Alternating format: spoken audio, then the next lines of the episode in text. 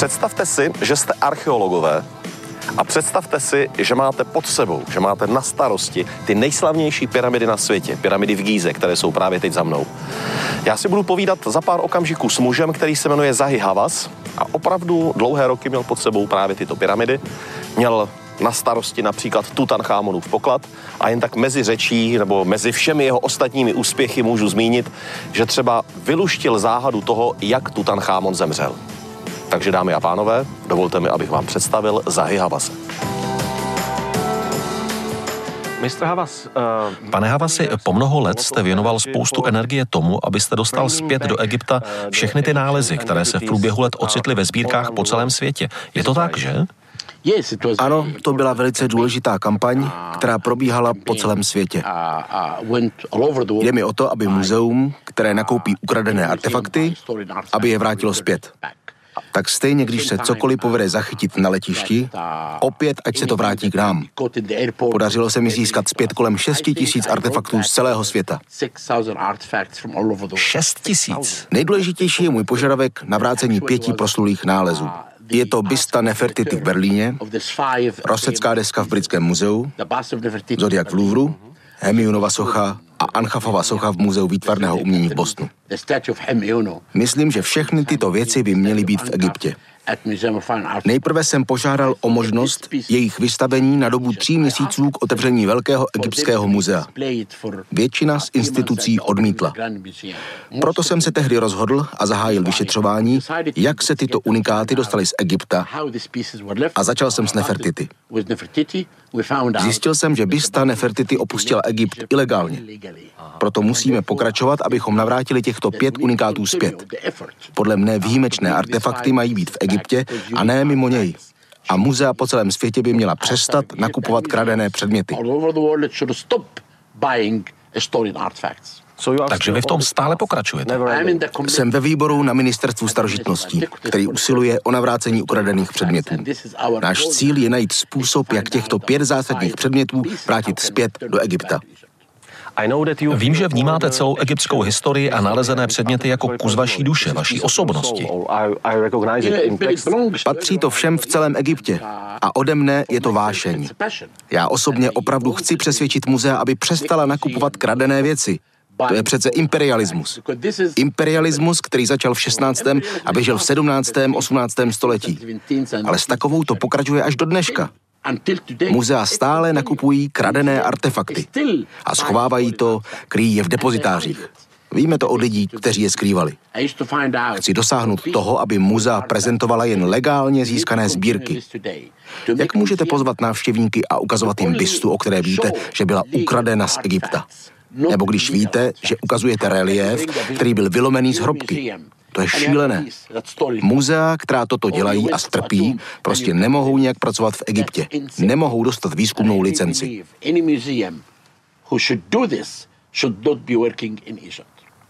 Dobře. Na druhou stranu, jak vnímáte váš projekt, kdy připravujete velké výstavy o starém Egyptě do světa? Nemáte strach, když všechny ty sbírkové předměty opouštějí Egypt a jedou do zahraničí? Jak jste se rozhodoval? Co bude cestovat? Co pustíte ven? Musíte pochopit, že nejen já věřím, že prezentace artefaktů mimo Egypt je velice důležitá. Od roku 2011 jsme ztratili svoji kulturní sílu a potřebujeme tuto sílu získat zpět. Egypt lost its culture power. We need this power to come back. Uh-huh. We have something Máme něco, no co nemá nikdo jiný na celém světě. Naše monumenty. Když se zeptáte jakéhokoliv dítěte kdekoliv na světě, co ví o Egyptě, vyjmenuje vám Cheopsovu pyramidu, mumie, Tutanchamonův poklad, Sfingu. Každý je zná a toto je naše síla. Tuto sílu nemá žádný další národ a my ji musíme umět užít k tomu, abychom dostali Egypt zpět do světa. Jediné, co to může dokázat, jsou výstavy. Například v těchto dnech vysílá ministr starožitností do světa velkou výstavu o Tutanchamonovi. Lidé nevědí, že když Howard Carter objevil Tutanchamonovu hrobku, během deseti let tam bylo nalezeno 5398 objektů. Když vezmete 166 artefaktů a pošlete je do zahraničí, udělají obrovskou slávu celému Egyptu. Podpoří turismus i politiku.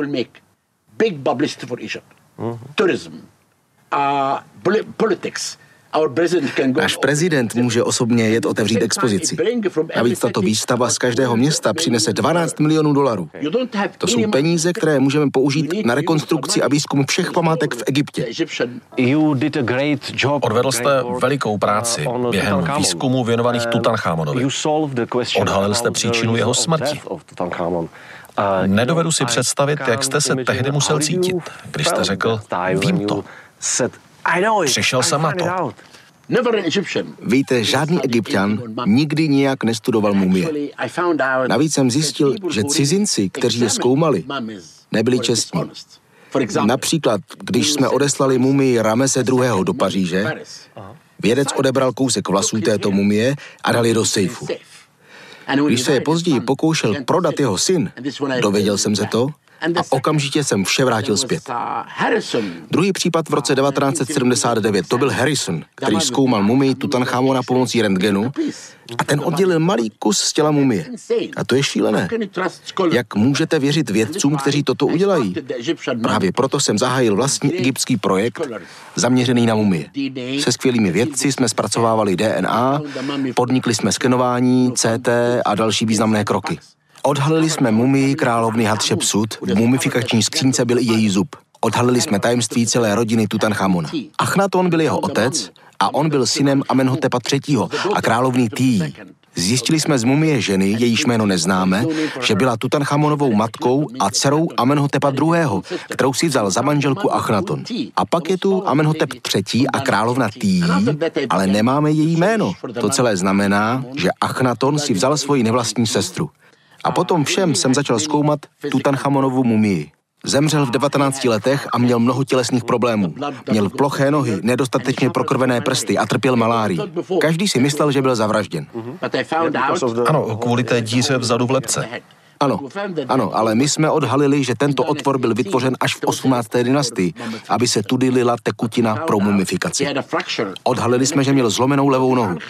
Víte, Tutanchamon zanechal 18. dynastii v Memfidě, kde byl palác postavený již Tutmosem prvním. A my věříme, že všichni králové 18. dynastie ji opustili, aby si užívali lov v údolí Gazel.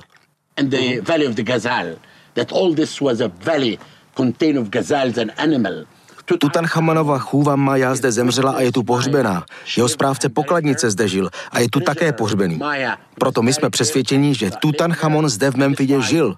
Nejen přímo v rezidenci, ale hned vedle Sfingy měl palác, kde mohl odpočívat po lovu.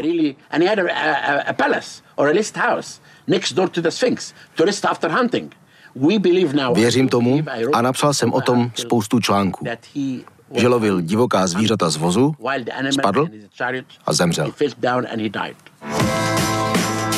Když jsem přijel do Egypta natáčet s tímto slavným archeologem, bylo mi jasné, že se musí mít podívat na proslulé pyramidy v Gíze, které jsou, jak Zahy Havas říká, slavnější než hollywoodské hvězdy.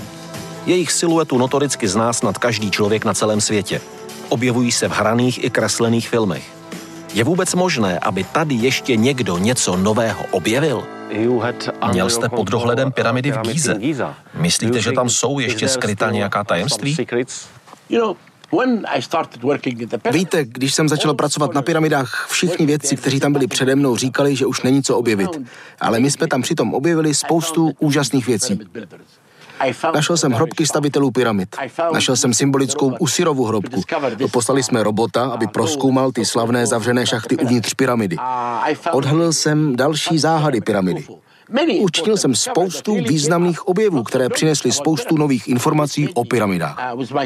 To všechno schrnujeme do knihy, co jsem napsal s mým kolegou Markem Lenerem a kterou jsme začali psát před 20 lety. Jmenuje se Gíza a pyramidy. Podívejte, sotva před měsícem se podařilo v jedné oblasti výzkumu nalézt hrobku Valérie. Ona nebyla významná dáma, byla Hátorovou kněžkou a měla titul, který označoval, že asi pracovala v paláci, ale měla nádherně zdobenou hrobku. Víte, já stále říkám, že když člověk pracuje v pyramidách a když tam uskuteční nějaký objev, když třeba pracujete s radarem, vždycky jde o to, jak svůj objev dokážete interpretovat. Spousta lidí se spletla. Protože když vysvětlujete nálezy v pyramidách, musíte vždycky vědět, jak byly postaveny. Například Cheopsova pyramida obsahuje mnoho prázdných míst. Jak chcete postavit velkou galerii? Potřebujete prostor po obou stranách, aby se dělníci mohli pohybovat. Tento prostor potom můžete vidět díky radaru. A jde o to, jak jej vysvětlíte. Teď si najímáme další dvě expedice. Jednu z Japonska, jednu ze Spojených států a budeme pracovat na tom, abychom rozmetali spekulace. Víte, jsem přesvědčen, že uvnitř Cheopsovy pyramidy se dá učinit ještě spousta významné práce, ale musíme být velmi obezřetní v tom, čemu budeme říkat tajné komnaty. Tím pádem, když uvidím nějakou fotku pyramid v Gíze, můžu si říct, páni, tolik záhad je to ještě skryto. V celém Egyptě jsme do dneška objevili pouze 30% památek a monumentů. Chápejte, 70% všech památek je ještě pořád pohřbených pod zemí. Když začnete někde kopat, vždycky něco objevíte. Sakara je toho příkladem. Všude něco je. Lidé neustále nacházejí další hrobky. Dnes se musíme mnohem víc soustředit na ochranu, než na objevování dalších hrobek. Ano, potřebujeme další nálezy v deltě Nilu protože voda a zemědělství postupně ničí vědecké lokality. Potřebujeme pokročit s objevy v poušti. Ale v horním Egyptě teď hlavně potřebujeme ochránit, zakonzervovat to, co už je objevené, co máme. Potřebujeme vytvořit a organizovat takový management lokalit, abychom je účelně ochránili. Mm-hmm. Vaši předkové postavili pyramidy. Jak vnímáte sám sebe, když váš pra, pra, pra, pra otec byl stavitelem pyramid? Proč se na to ptáte? Všechny zajímá stavba pyramid. Teď jsem na to ptali na Maltě. Jak jste stavěli pyramidy? Proč to chtějí vědět? Musíme se zamyslet nad jinými důležitými otázkami. Když se rozhlédnete po všech těch civilizacích kolem nás, všechny přišly díky víře v nesmrtelnost. Ta vybudovala Egypt. Víra v existenci dalšího světa přiměla egyptiany k tomu, aby nám zanechali všechny tyto úžasné věci. Vždycky říkám, že stavba pyramid sformovala celý Egypt. Jaký na něj měla celkový vliv? Nejvýznamnější objev, který se uskutečnil a o kterém jsem osobně přesvědčen, že je největším nálezem 21. století, je Mererův papyrus z Vady al-Jarf, nalezený Pierrem Talatem, francouzským vědcem. To je úžasný nález. Díky němu zjišťujeme, jak žili a pracovali dělníci na Toře a Sinaji. Sděluje nám obrovsky důležité věci o životě v Gíze i o stavbě pyramid, o celé tehdejší společnosti. Teď bychom měli hlavně identifikovat všechna jména, která jsou v tomto papíru zmíněna. Měli bychom zjistit, kolik let vládl Cheops, protože je tam zmíněn rok 27 jeho vlády. A my se přitom podle turínského papíru domníváme, že Cheops vládl jen 23 let. To pak znamená, že musíme kompletně přepočítat posloupnost králů. Spousta zásadních věcí se děje právě teď. Víte, snažím se využívat televizi, chci učit děti. V Alexandrijské knihovně bylo otevřeno centrum, které nese moje jméno. Egyptologické centrum Zahi Havase. Tuto instituci chci využít k tomu, abychom učili děti, kohokoliv o egyptské historii. Pokud lidé budou vědět, že my jsme kdysi vedli svět ve vědě a technologii, pak budou platní pro současný Egypt. Co myslíte, bylo by dnes možné postavit pyramidu? Dobrá otázka. Žádným způsobem by dnes nikdo nevyužil moderní technologie k tomu, aby postavil pyramidu. Proč? Například, podívejte se na Cheopsovou pyramidu. Kolik dělníků jí stavilo? 10 tisíc. Kolik let? 32, co? 46 let. Ano. A to všechno, aby byla postavena pyramida, jako je tato. Co pak byste zaměstnal 10 tisíc lidí, aby pro vás pracovali po tak dlouhou dobu jenom kvůli pyramidě? Proč byste to dělal? Pyramida byla národním projektem, týkalo se to všech. Pro krále to znamenalo významnou stavbu pro jeho druhý život po smrti.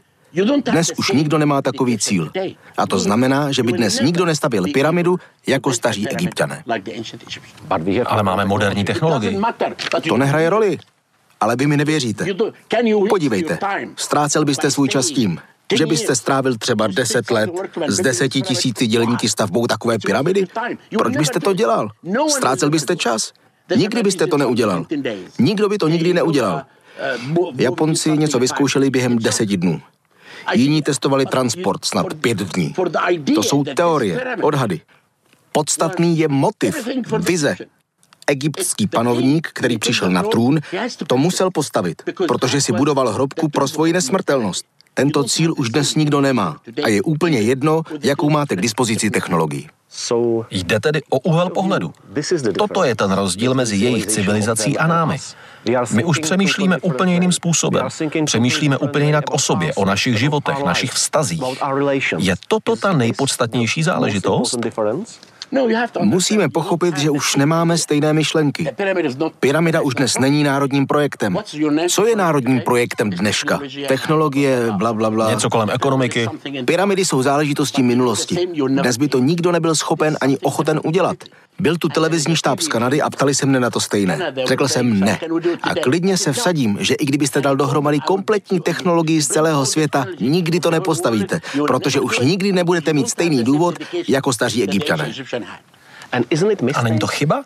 Neměli bychom postavit něco, co se trvá staletí, po tisíce let, aby uchovalo naši civilizaci? Ne, ne. Každý úsek historie má své trendy, svoji módu. Proč bychom měli imitovat jiné? Stvořme něco, co definuje současnou identitu. Proč napodobovat pyramidy? Vytvořte něco, co když najdou lidé za čtyři tisíce let, tak si řeknou, že jste vybudoval něco velkého, dobrého. A o to tu jde. Proč nás až do dneška tak fascinují faraoni? protože vybudovali něco, co tu nikdy nebylo. Až do dneška. Potřebujete vytvořit něco vlastního. V Egyptě to byly a jsou veliké národní projekty, podobně jako když se vybudovala veliká asuánská přehrada. To bylo podobné jako stavba pyramidy. Když v Egyptě spustíte celonárodní projekt, lidé se spojí a dotáhnou to k dokonalosti.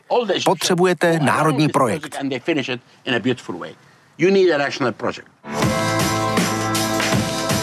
Člověk má tendenci si myslet, že dějiny lidí jsou dějinami válek a toho, jak si jedna rasa, jeden kmen podmaňuje druhé. Ale to je omyl. Velmi často se jenom stalo, že prostě lidé začali měnit svoje zvyky, změnili styl života a najednou začala platit úplně jiná pravidla světa. Konec konců už jsme si o tom s panem Havasem povídali. V těchto souvislostech tedy není možné pominout otázku, jak jsme na tom my, jak je na tom současný svět. To je úžasné téma, ke kterému jsme se teď dostali. To je velmi citlivý uh, moment a platí to dnes stejně jako po celou historii lidstva. Uh, Pojďme si zahrát hru. Po dvou, třech tisíci letech nějací budoucí archeologové kopou v místech dnešní Káhyry. Co najdou? A nebo v Evropě. Co myslíte, co po nás zbude? Moderní Egypt je postavený na starém Egyptě. Když budete kopat třeba na dvoře domů v Heliopoli, najdete hrobku. Nebo začnete kopat v Achmínu, najdete sochu. Nebo v Asuánu, v Alexandrii, všude. Egypt je jiný než jakákoliv evropská země. Egypt je postavený nad Egyptem. Civilizace dneška je menší v porovnání s civilizací včerejška. Proto písek Egypta vydává každý den další a další tajemství. I dnes se něco najde. Nějaká socha, kousek nějakého chrámu, cokoliv. Protože to je prostě všude. Co ukončilo civilizaci stavitelů pyramid? No Nebyl žádný konec. Když nastala pozdní doba, dorazili staří řekové, římané, byli v Egyptě na 300 let, přišli arabové a křesťané a myšlenka národního projektu skončila. Proč? Už nebyla žádná mumifikace, žádná víra v posmrtný život. Každá civilizace na světě stoupá nahoru a pak ustupuje dolů. Naše civilizace stoupala, na vrcholu řídila svět a potom ustoupila dolů. Dnes toto všechno musíme studovat, poučit se z historie. Když se dnes budete chlubit svojí silou, svou velikostí, zamyslete se, podívejte se do minulosti. Podívejte se na velké civilizace. Vaše síla se brzy zmenší. Potřebujeme se učit. Toto je další velmi důležitý bod. Další věc, kterou šíříte po celém světě prostřednictvím vašich výstav. I těch, které letos otevíráte po světě. Upozorňujete lidi, učte se z minulosti, myslete na staré egyptěny, myslete, jaký byli v minulosti, jak dobří byli, jak velcí stavitele. A zamyslete se nad dneškem, nad sebou, nad současným životem. Z tohoto úhlu pohledu neobáváte se budoucnosti? Proč? Co nastane, jestliže naše civilizace teď ustupuje? Co přijde? Podívejte, my, egyptiané, zkoušíme a jsou tady skvělí mladí lidé, kteří to dokáží rozvinout archeologii. V naší zemi teď bojujeme proti terorismu a snažíme se znovu pozvednout Egypt do jeho velikosti. A to je něco, co mne ve vztahu k mojí zemi naplňuje optimismem. A pokud se vás na to stejné zeptám v globálním měřítku, nebojíte se o globální civilizaci? Ne, ne, ne, ne. Civilizace se sváří. Mohou bojovat, ale boj trvá krátkou dobu. Ale na konci vždycky najdete schopné lidi, kteří přimějí jednotlivé civilizace, aby začaly jednat o míru, o myšlence pokračování tohoto světa. Svět nikdy nebude pokračovat díky jediné osamocené zemi. Bez spolupráce všech zemí na tomto světě může tato obrovská civilizace zmizet.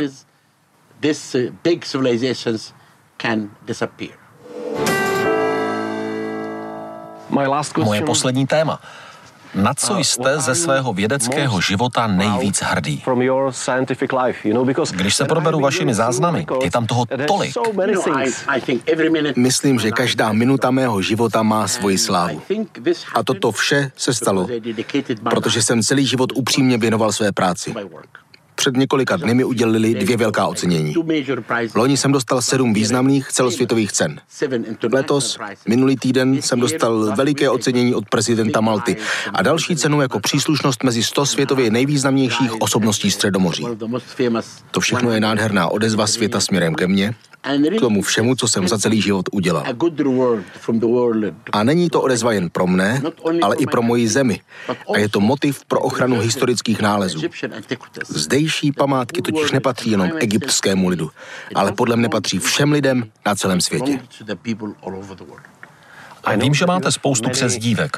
Lidé vám říkají skutečný Indiana Jones, nejslavnější archeolog světa.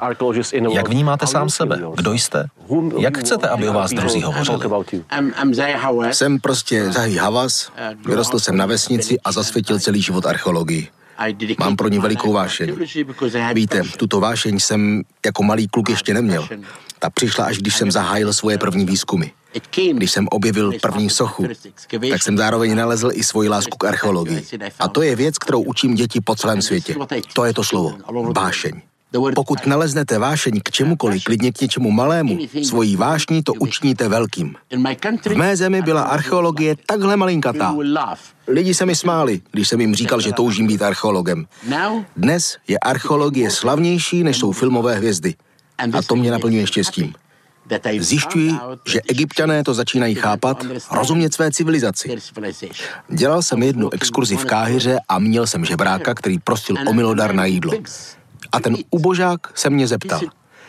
Zahy, kam, do jaké pyramidy pošleš robota příště? Chápete to? To byl nejšťastnější moment v mém životě, když jsem uviděl někoho, kdo byl nemocný, nebyl ani schopen chodit a přitom ho zajímala taková otázka. Proto cítím, že to má smysl. Že je potřeba učit co nejvíc egyptianů o naší historii. Pane Havasi, děkuji za skvělý rozhovor.